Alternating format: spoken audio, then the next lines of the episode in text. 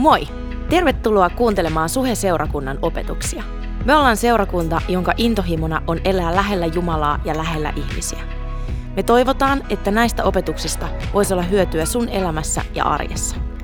Muista, että saat aina tervetullut meidän sunnuntai-tilaisuuksiin Kalliossa, Tikkurilassa ja Leppävaarassa.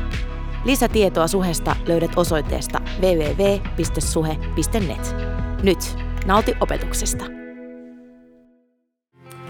Joo, Isä, kiitos siitä, että armo on tänään uusi. Isä, kiitos siitä, että me saadaan rohkeasti käydä sun armon valtaistumeen eteen tässä hetkessä.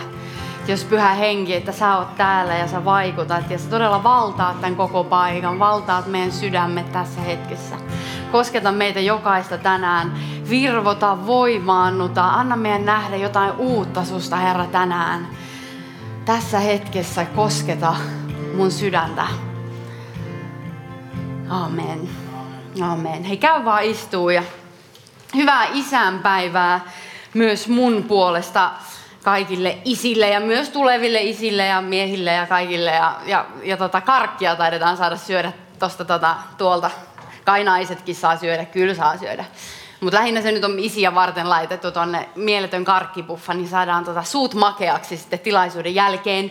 Mutta ennen sitä pysytään nyt vielä hetki penkeissä ja, ja tota niin, niin jatketaan kalatalaiskirjeen parissa. Me käydään, tämä on yksi kirja Uudesta testamentista, joka on Paavali, apostoli Paavalin kirjoittama, ja me käydään nyt yksi luku per viikko, eli yhteensä kuusi viikkoa kalatalaiskirjettä, ja, ja sitten me päätetään tämä syksy joulujuhlaan 16.12. täällä Pengerkujalla. Meillä on Pengerkujalla tämmöinen perinteinen lämminhenkinen joulujuhla. Kuka tietää, mitä silloin tapahtuu? Ei kukaan, mutta tota, kannattaa tulla paikalle ja tuoda kaikki kaverit ja naapurit ja sukulaiset. Mä luulen, että se tulee olemaan sellainen kiva yhdessäolo, perheen yhteen tulema. Lauletaan vähän joululauluja ja, ja saadaan kuulla evankeliumia, mikä on aina hyvä asia. Ja, ja, ja 16.12. meillä on normaalisti kello neljältä ja puoli seiskalta tilaisuudet ja siinä ensimmäisessä lapsille oma joku joulumaailma, niin, niin sillä mennään. Mutta Make aloitti viime viikolla tämän kalatalaiskirjeen tai kirjeen kalatalaisille. Ja, ja tota, hän maalasi meille hienosti kuvan siitä, että mihin tilanteeseen Paavali kirjoitti tämän kirjeen ja, ja mistä tässä kirjeessä on kyse. Hän kertoi siitä, että Paavali kirjoitti Kalatian maakunnan seurakunnille, eli hän kirjoitti tämän kirjeen kristityille pakanuudesta, eli ei-juutalaisuudesta kääntyneille kristityille. Ja sitten hän sanoi, että, että tämä kirja käsittelee ainoastaan yhtä asiaa ja se asia on evankeliumi. Tämä kirja puhuu evankeliumista ja siitä, että me ei koskaan valmistuta evankeliumin korkeakoulusta, vaan evankeliumi on ajankohtainen ihan jokaiselle meille tänään. Se on ajankohtainen meille tänään. Pelastuminen on matka ja, ja tota, sillä matkalla me saadaan jokainen olla tänään. Ää, Make puhuu myös vähän siitä, että, että tota, Paavali oli snadisti turhautunut, kun hän kirjoitti tämän kirjeen. Ja, ja se johtui siitä, että, että Paavali oli nähnyt vaivaa ja, ja julistanut evankeliumia Galatian maakunnassa ja, ja seurakunti oli syntynyt, mutta sitten hänen jälkeensä tuli joukko juutalaisia niihin paikkoihin ja alkoi puhumaan sitä, että hei, että, että joo, toi Paavali on hyvä ja Paavalin sanomakin on hyvä, mutta sen lisäksi pitäisi vielä tehdä jotain, kuten kaikkien mie- mie- kaikki miehet tulisi ympärileikata.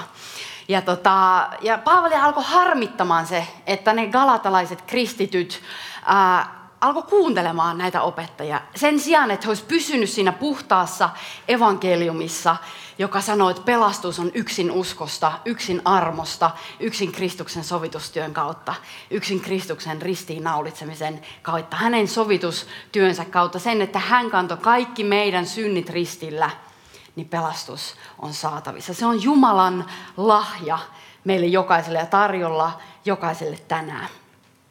Niin kuin Make sanoi sen hienosti, niin se oli, että evankeliumi on Jeesus plus ei mitään. Mutta tänään me jatketaan luvusta kaksi. Ja tota, tässä luvussa nämä 14 ensimmäistä jaetta, kaksi kolmasosaa tästä luvusta, niin, niin käsittelee kahta vierailua. Sieltä me nähdään, Paavali puhuu kahdesta vi- visiitistä, joista ensimmäinen kertoo meille, mikä evankeliumi on, ja, ja toinen kertoo siitä, että miten tämä evankeliumi toimii.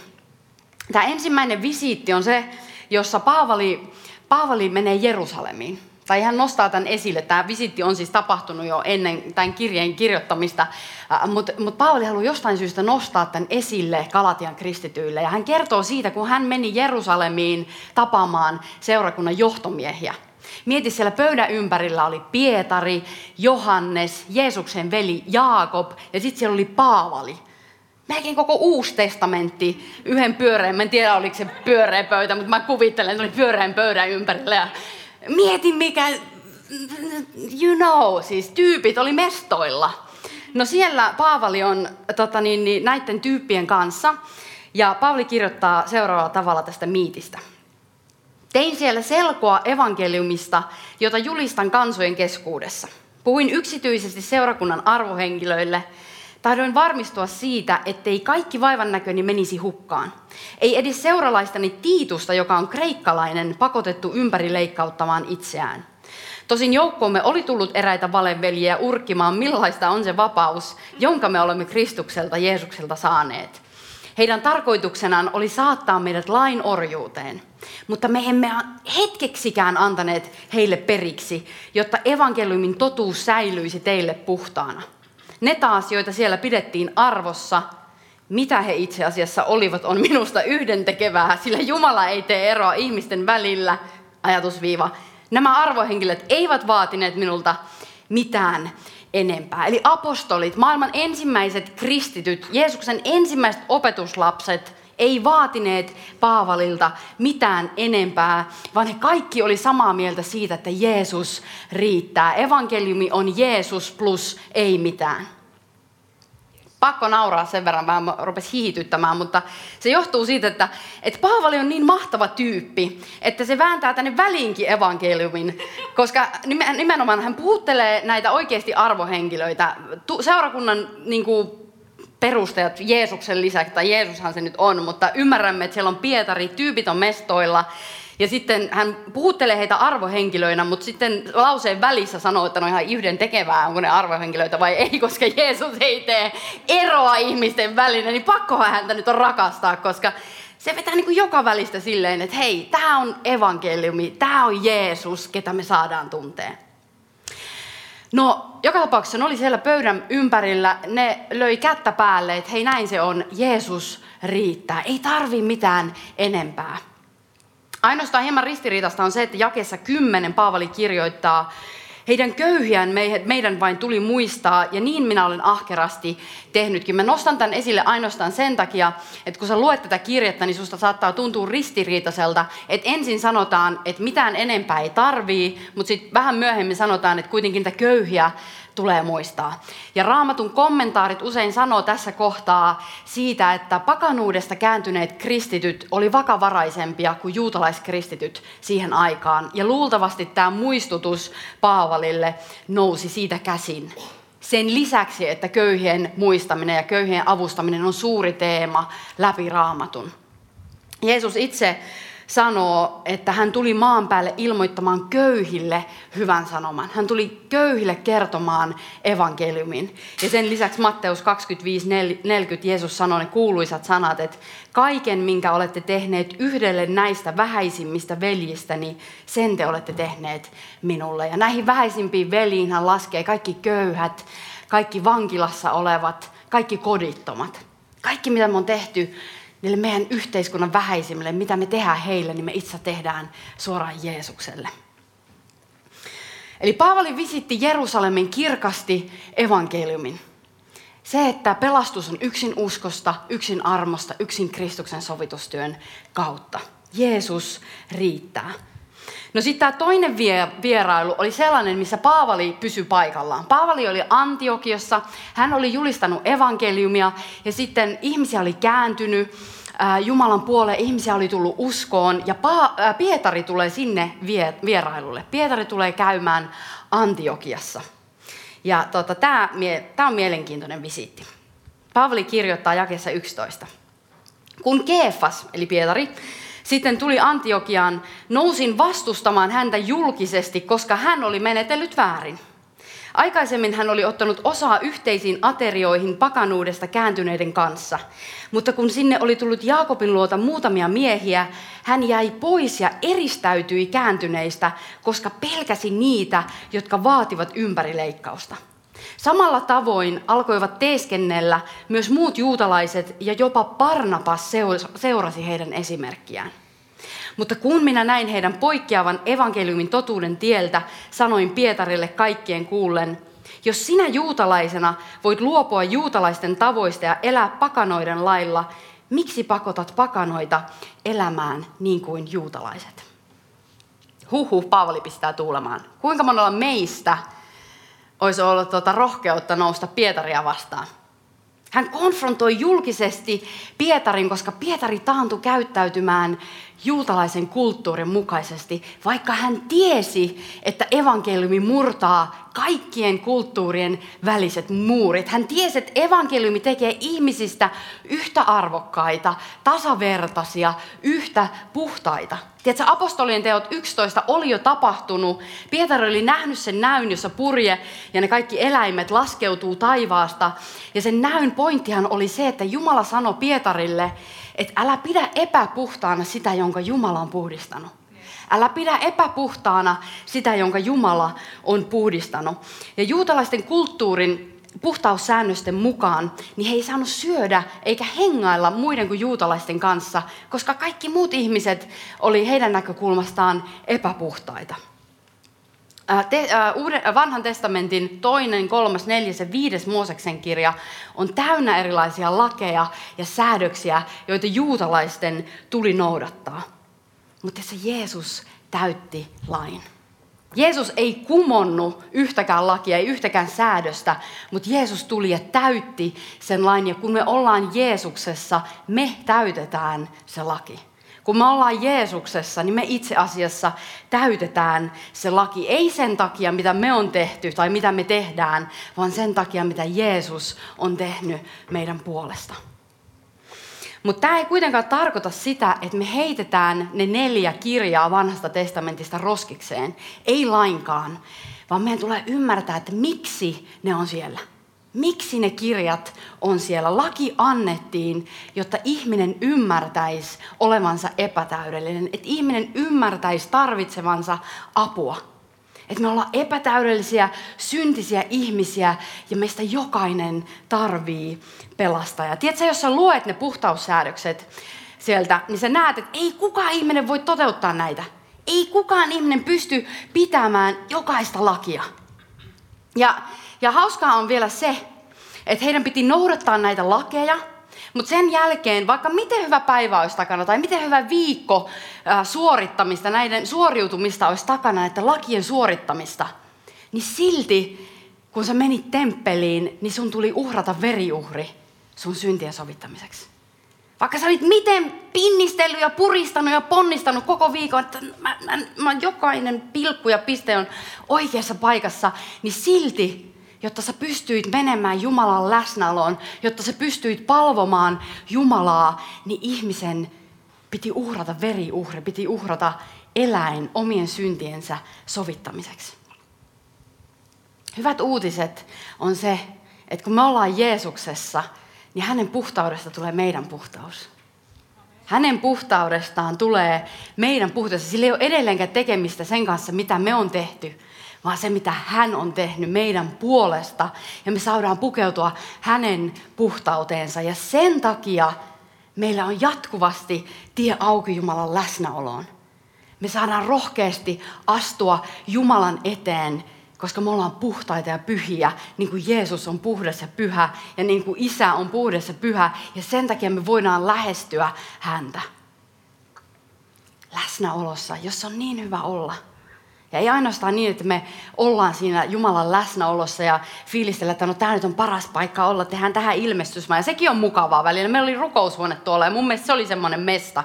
Me käytiin tänään fiilistelemässä siellä lapsityöntekijöiden kanssa ja mietittiin, että tämä on niin kiva paikka jotenkin nyt. Ja tuntuu, että Pyhä Henki on erityisesti läsnä siellä. Ilmestysmajat on hyviä juttuja, mutta sitten samaan aikaan siellä läsnäolossa me myös muututaan hänen kaltaisuuteen ja se antaa meille voiman myös toteuttaa se missio, joka hänellä on meille. Pelastuminen on matka ja evankeliumi on se elämää muuttava voima, joka työntää meitä eteenpäin jatkuvasti ja vie meidät eränä päivänä perille taivaaseen saakka. Teette siihen paikkaan, missä ei ole kyyneliä, ei ole murhetta ja kaikki on täydellistä. Se on mitä meitä jokaista odottaa, kun me ollaan Jeesuksessa, Kristuksessa. Evankeliumi muun muassa estää meitä olemasta syyttäjiä, mutta tekee meistä konfrontoijia. Paavali istutti seurakuntia ympäri Rooman valtakuntaa, sen aikaista Rooman valtakuntaa, joka oli iso. Ja roomalaisia, kreikkalaisia, kalatalaisia kääntyi uskomaan Jeesukseen. Ihmisiä kääntyi kristityiksi todella paljon. Mutta sen perässä sitten pyyhältää se joukko juutalaisia. Ja on sille, että Paavali on hyvä tyyppi ja Paavali evankeliumikko on ihan hyvä, hyvä. Jengi repee täällä, niin mäkin repeen, mä en voi sille mitään. Mutta joka tapauksessa ne menee siellä perässä on sille, että tämä viesti on hyvä, mutta sen lisäksi sun täytyy ympärileikkaa tai sen lisäksi sun täytyy maksaa ne tillit ja systeemit missä ei ole mitään järkeä verrattuna siihen evankeliumiin, jota Paavali opetti. Ja mä en yhtään ihmettele, että Paavalilla palo, palo käämit. Koska hän oli nähnyt niin paljon vaivaa, että ihmiset uskoo Jeesukseen ja saa elää vapaana Kristuksessa.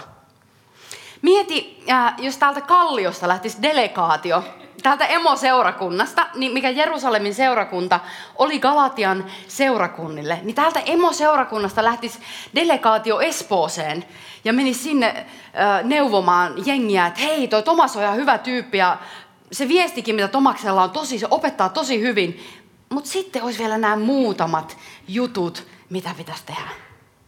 Todellakin on ymmärrettävää, että Paavalilla meni hermot, että kalatalaiset myöskin alkoi kuuntelemaan näitä opettajia. Mutta jos me uskotaan, koska nämä jengi, jotka tuli sieltä, sieltä Jerusalemista, niin ei selvästikään ehkä ollut ihan ymmärtänyt, mistä evankeliumista oli kyse. Monet juutalaiset kristityt oli ymmärtänyt evankeliumin ja eli sen mukaan, mutta osa, kuten tämä pieni joukko, oli vähän missannut osan evankeliumista. Ja he edelleen ajatteli, että, että lakia noudattamalla he pystyvät kelpaamaan Jumalalle. He voi, tehdä, he voi itse tehdä itsestään kelvollisen Jumalalle. Ja jos me uskotaan, että meidän suhde Jumalaan on riippuvainen meidän suoriutumisesta, niin meistä tulee helposti syyttäviä, helposti tuomitsevia ihmisiä, koska me ei tiedetä koskaan, mikä on tarpeeksi. Me ei koskaan riitetä. On aina jotain enemmän, mitä me voidaan tehdä. Me pyristellään ja pyristellään ja me ollaan siellä oravan pyörässä, me juostaan ja sitten me halutaan, että kaikki muutkin meidän vieressä juoksee siellä oravan pyörässä. Ja jos he ei juokse, niin sitten me kyllä katsotaan heitä todella pahasti. Koska he ei ole siinä hullussa pyristelymeiningissä. Joten, joten tämä niinku, tää syyttävä meininki, syyttäjän tyyli ei ainoastaan johdu siitä, että me ollaan epävarmoja, vaan se johtuu myös siitä, että me ajatellaan olemamme hieman parempia kuin toiset muut. Me katsotaan vierestä, että miten toi tyyppi suoriutuu, miten se kirsi suoriutuu tuolla lavalla. Vähän kyllä menee sanat sekaisin ja nauraakin kesken saarnan. Ja tiedätkö se asenne, että me aina vaan arvioidaan toinen toistamme. Mutta silloin kun me ollaan vastaanotettu armo, silloin kun me ollaan vastaanotettu armo, niin me ei ajatella jatkuvasti, että se ongelma on jossain muualla. Syyttäjä on tyyppi, joka osoittaa sormen aina toiseen. Ajattelee, että se ongelma on joku muu kuin minä. Kun taas ihminen, joka on ottanut armon vastaan, ymmärtää, että se ongelma olen minä. Maailman ongelmat ei johdu siitä jostain muusta, se kuuluisa joku muu tai joku tietty ihmisryhmä tässä maailmassa – vaan se johtuu minusta. Siitä, että mä oon epätäydellinen, mä olen, mä olen keskeneräinen, mä oon syntinen, armosta pelastettu. Ensimmäinen visiitti puhui siis siitä, mikä evankeliumi on. Me saatiin kirkastettua, että evankeliumin yksin uskosta, armosta ja Kristuksen sovitustyön kautta. Sitten toinen visiitti kertoo siitä, miten tämä evankeliumi toimii. Me puhutaan tällä hetkellä siitä, että evankeliumi muuttaa meidän ajattelua ja siten evankeliumi muuttaa meidän toimintaa. Se estää meitä olemasta syyttäjiä, mutta se tekee meistä konfrontoijia. Jakesta 13 me äsken luettiin, että samalla tavoin alkoivat teeskennellä myös muut juutalaiset ja jopa Barnabas seurasi heidän esimerkkiään. Sitten Paavali sanoo, mutta kun minä näin heidän poikkeavan evankeliumin totuuden tieltä, sanoin Pietarille, jne, jne. Pietari ei siis ollut ainut, joka taatu, taantui käyttäytymään juutalaisen kulttuurin mukaan, vaan myös Barnabas seurasi muita juutalaisia. Ja mä uskon, että tämä hetki on ollut Paavalille tosi raastava. Sen sydämeen on ihan varmasti sattunut, koska Barnabas oli Paavalin luottomies. Barnabas oli Paavalin luottomies. Ja tiedätkö, Barnabas oli semmoinen rakkausmies. Barnabas oli hyvä sydäminen, pehmeä sydäminen mies. Ja se halusi, että kaikilla on kivaa. Ja se ei halunnut, että konflikteja syntyy. Kun taas sitten Paavali oli valmis jakamaan seurakunnan tässä kohtaa. Koska kyse oli evankeliumista. Kyse oli kristillisen elämän perustasta. Ytimen ytimestä. Paavali oli valmis vaikka jakamaan koko seurakunnan. Mutta että silloin, kun seurakunnan tulevaisuus oli vaakalaudalla, niin Barnabas epäonnistui. Barnabas epäonnistui, koska rakkausihmisten, hyvää ja pehmeä sydämisten ihmisten, niin ihania kuin he onkin ja heitä tarvitaan, niin heidän sudenkuoppa on kompromissin tekeminen. He ei uskalla sanoa heidän mielipidettään, he ei välttämättä uskalla konfrontoida toista, kun taas tämmöiset paavallimaiset totuudentorvet kykenee suoriutumaan tiukoissakin tilanteissa. Joissain tilanteissa ehkä vähän liiankin hyvin varmaan, jos monilta kysytään. Joskus vähän turhankin hanakasti tulee sit sitä tekstiä sieltä. Mutta osa meistä on Paavaleita, osa meistä on Barnabaksia. Suuri osa varmaan jotain sieltä väliltä. Mutta me haetaan sitä, että mikä on meille luontaisempaa. Onko sulle luontaisempaa olla Barnabas? Onko sulle luontaisempaa olla Paavali? Koska tänään me voidaan rukoilla, että me saadaan muuttua siihen toiseen suuntaan. Siihen vähemmän itselle luonteenomaiseen suuntaan. Koska me tarvitaan toisiamme. Me tarvitaan oppia toinen toiseltamme. Mulla on hyvä ystävä, joka on ilmisevä Barnabas. Ja me on todella läheisiä ystäviä, mikä ei jätä kellekään epäselväksi kumpiko mä oon näistä tyypeistä, mutta, mutta tota, hän on Barnabas ja hän on ollut mun elämässä ainakin kahdeksan vuotta. Ja, ja tota, se on ollut huikea matka, koska mä näen selkeästi, että me on tultu lähemmäs toisiamme. Me on saatu oppia toinen toisiltamme todella paljon. Syvä ystävyys on jotain todella kaunista. Ja tiedätkö, nyt kun me ollaan eri kampuksilla, niin mulla on usein ikävä häntä. Ja, ja mä oon ihan silleen, että iike, kun me ei nähdä yhtään niin paljon. Mutta elämä menee eteenpäin, se on hyvä niin. Mutta se syvä ystävyys on kallisarvoista, se on jotain jumalallista. Kun me rukoillaan, että me muututaan, minä enemmän Barnabakseksi ja joku toinen teistä ehkä enemmän Paavalimaiseksi, niin me saadaan vapautua.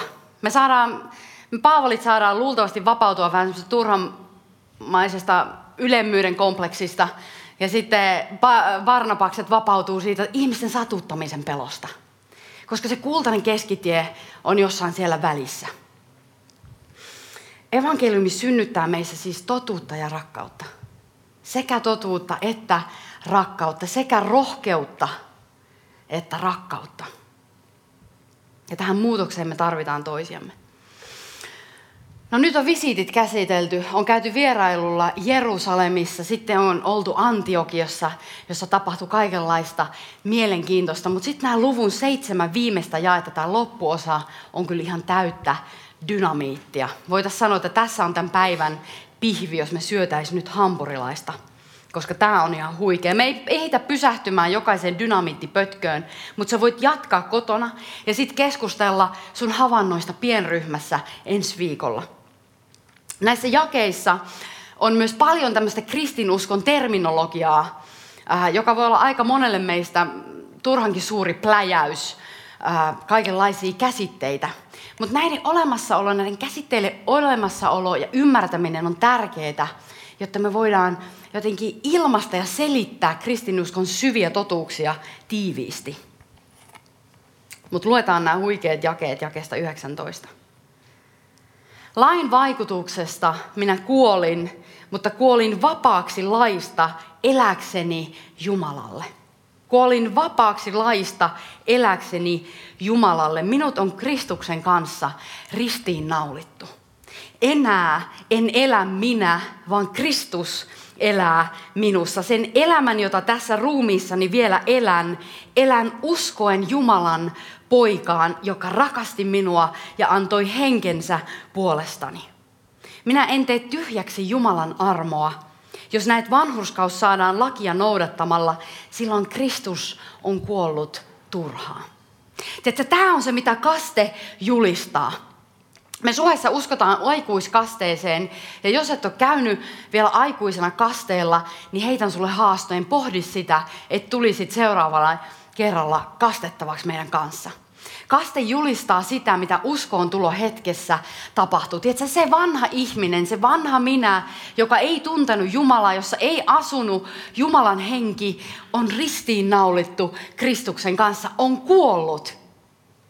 Ja nyt en enää elä minä, vaan Kristus elää minussa. Ja se julistaa sitä uutta elämää Kristuksessa. Hän on minu, pyhän henkensä kautta, Jeesus Kristus on pyhän henkensä kautta minussa, vaikuttaa minussa. Mä oon ikään kuin uusi luomus, mulla on uusi sydän, joka haluaa sitä, mitä Jumala haluaa. Joka etsii Jumalan tahtoa. Me ollaan vapaita suoritteista, me ollaan vapaita laista, me ollaan vapaita etsimään Jumalan tahtoa ja hänen tahtonsa meitä kohtaan on aina hyvä. Voi olla, että tällä hetkellä sun olosuhteet, sun elämän olosuhteet ei just nyt näytä siltä. Mutta varmaan on se, että Jumalalla on suunnitelma sulle. Jumalalla on tulevaisuuden ja toivon suunnitelma ihan jokaiselle meistä tässä huoneessa. Jeesus haluaa sun ja mun parasta. Hän antoi henkensä sun ja mun puolesta. Ja 21 sanoo, että minä en tee tyhjäksi Jumalan armoa, jos näet vanhurskaus saadaan lakia noudattamalla, silloin Kristus on kuollut turhaan. Vanhurskaus on jotain, mitä Jumala on. Vanhurskaus on oikeamielisyyttä. Vanhurskaus on täydellistä oikeudenmukaisuutta, täydellistä epäitsekkyyttä, täydellistä hyvyyttä. Se on pyhyyttä. Se on pyhyyttä, se on jotain, mitä Jumala on ja me tarvitaan tätä vanhurskautta.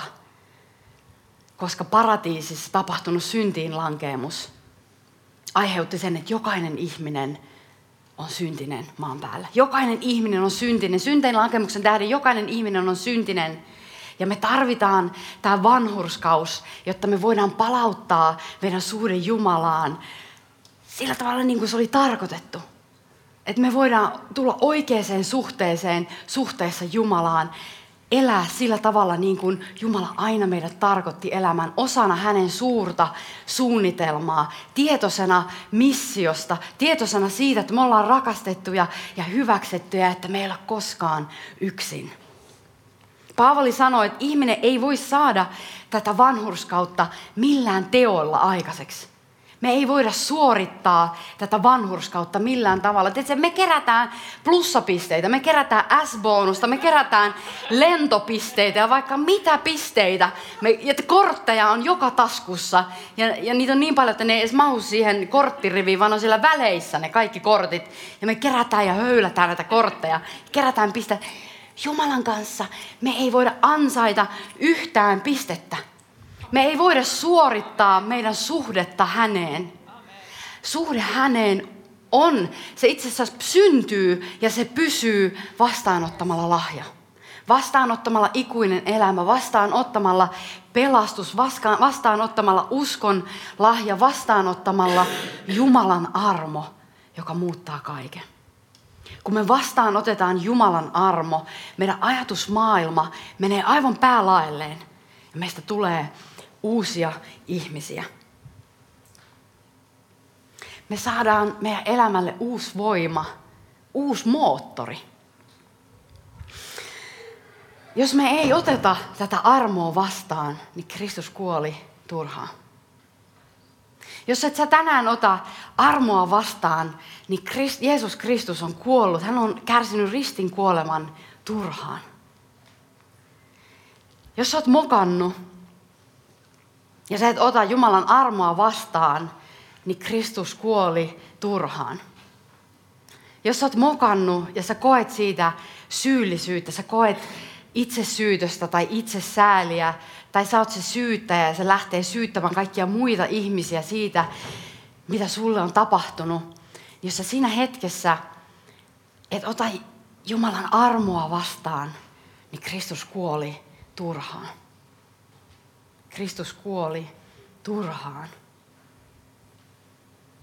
Armon vastaanottaminen antaa sulle uuden ajattelun. Armon vastaanottaminen uudistaa sun sydämen. Armon vastaanottaminen antaa sulle uuden voiman, uuden moottorin elää aivan uudella tavalla sun elämää sieltä uskosta käsin. Niin kuin Paavali sanoi, hän sanoi, että sen elämän, jota tässä ruumissa niin vielä elän, elän uskosta. Siinä sanotaan by faith in the Son of God. Minä elän uskosta Jumalan poikan, joka rakasti minua ja antoi min, henkensä minun puolestani. Armon vastaanottaminen vaatii meiltä nöyryyttä. Se, että jos me mieluummin jäädään sinne, sinne kuoppaan, siihen ruoskintamoodiin, itselle ainakin todella tuttua aiemmin, oli aina se, että, että aina kun ei mennyt ihan nappi joku juttu, niin alkoi heti hirveä kela, että mun olisi nyt tehdä sitä ja tätä ja tuota ja vielä vähän enemmän sitä ja tätä ja tuota ja, ja hirveä ruoskinta päälle. Mä uskon, että mä en ole ainut, joka tietää, mistä mä puhun. Tai sitten on se itsesäälikela, tai sitten on se, että se aina työntyy niihin muihin ihmisiin. Että ne kaikki muut teki jotain. Mikä ikinä on se sun haastekohta, niin ota tänään armo vastaan. Polvistu Jumalan edessä Nöyry Jumalan edessä ja ota armo vastaan. Ja sä näet, mitä tapahtuu. Koska se, että me jäädään sinne, on itse asiassa se Aatamin ja Eevan ongelma. Se on se ylpeys, joka kolkuttaa siellä ovella. Se on se, joka, joka itse asiassa, jos me tehdään niin, niin me luotetaan enemmän itseemme kuin Jumalaan. Me luotetaan enemmän meidän omaan voimaan kuin Jumalan voimaan. Armon vastaanottaminen on avain elämiseen Kristuksen voimassa on avain elämiseen Kristuksessa. Enää en elä minä, vaan Kristus elää minussa. Armo on uudistava voima. Hän tekee meistä uuden. Hän muuttaa meitä Kristuksen kaltaisuuteen. Tämä uskon elämä on siitä hauskaa, että se on vähän niin kuin strapetsitaiteilua tietyllä tavalla. Bändikin voi tulla.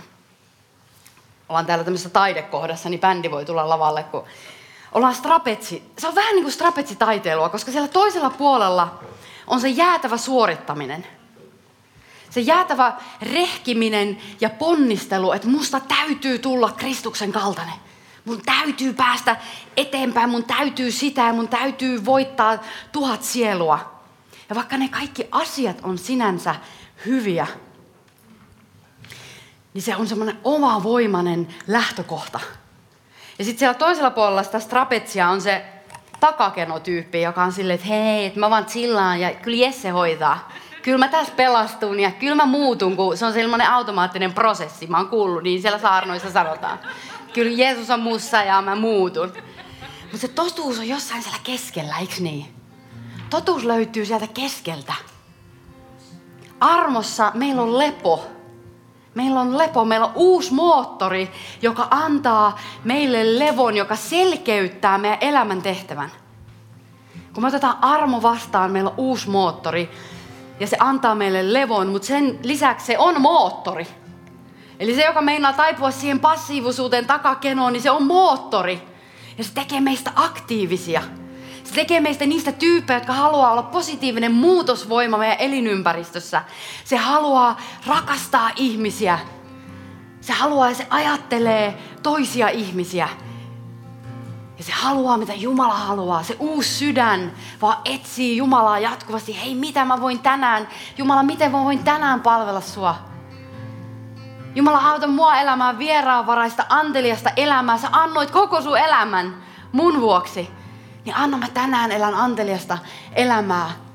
Muuta mun sydäntä.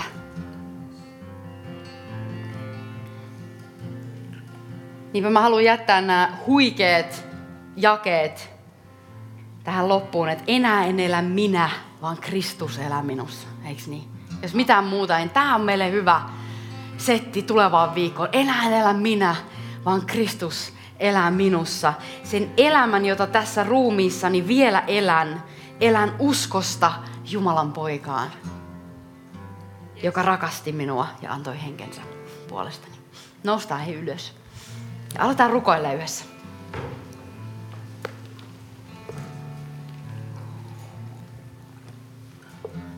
Mä olen täällä perheen keskellä ja mitä ikinä Jumala on sulle tänään puhunut, niin tämä on nyt se hyvä mietiskelyhetki, minkä sä saat viettää vielä Jumala edessä, hänen läsnäolossaan.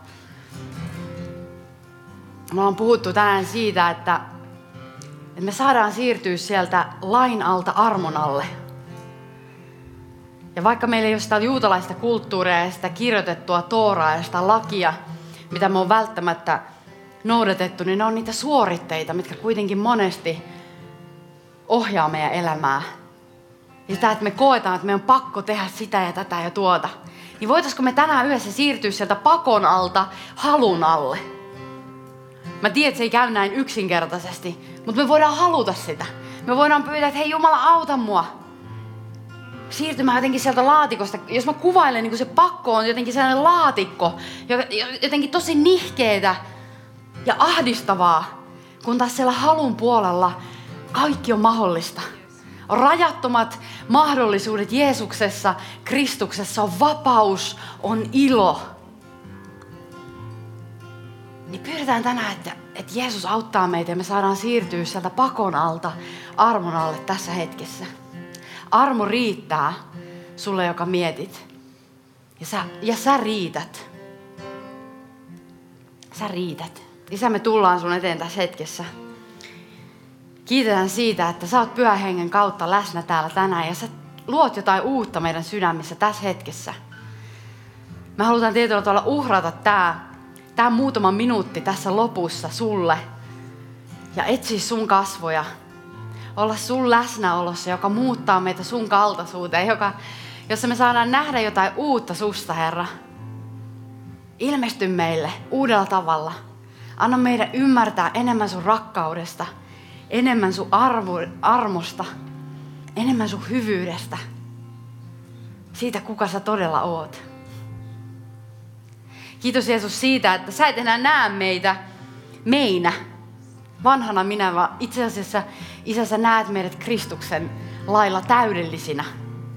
Koska kun me ollaan Kristuksessa, niin hänen puhtautensa on meidän puhtaus. Hänen vanhurskautensa on meidän vanhurskaus.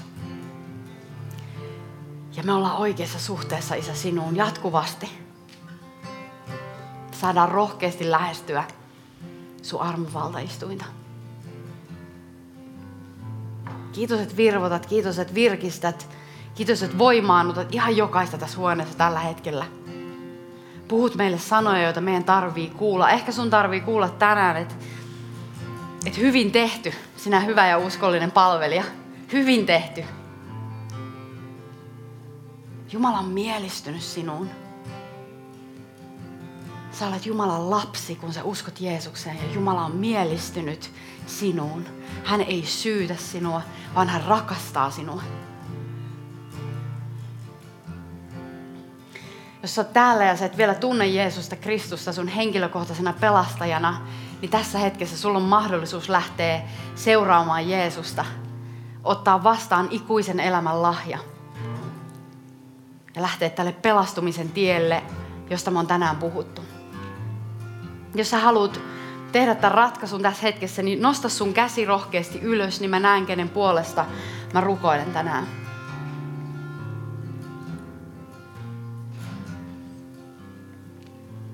Pelastus on yksin uskosta, yksin armosta ja yksin Kristuksen sovitustyön tähden. Joten jos sä haluat vastaanottaa tämän pelastuksen tässä hetkessä, niin nosta sun käsi.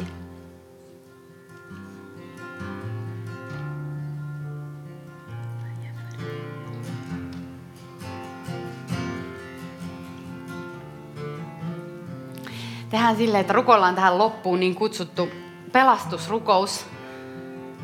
Ja sitten jatketaan vielä ylistämisellä.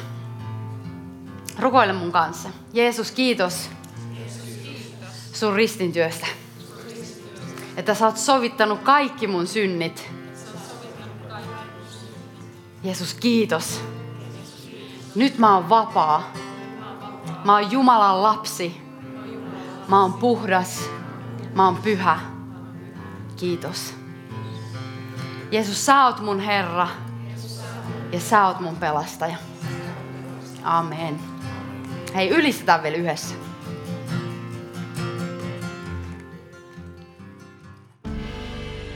Kiitos, että kuuntelit.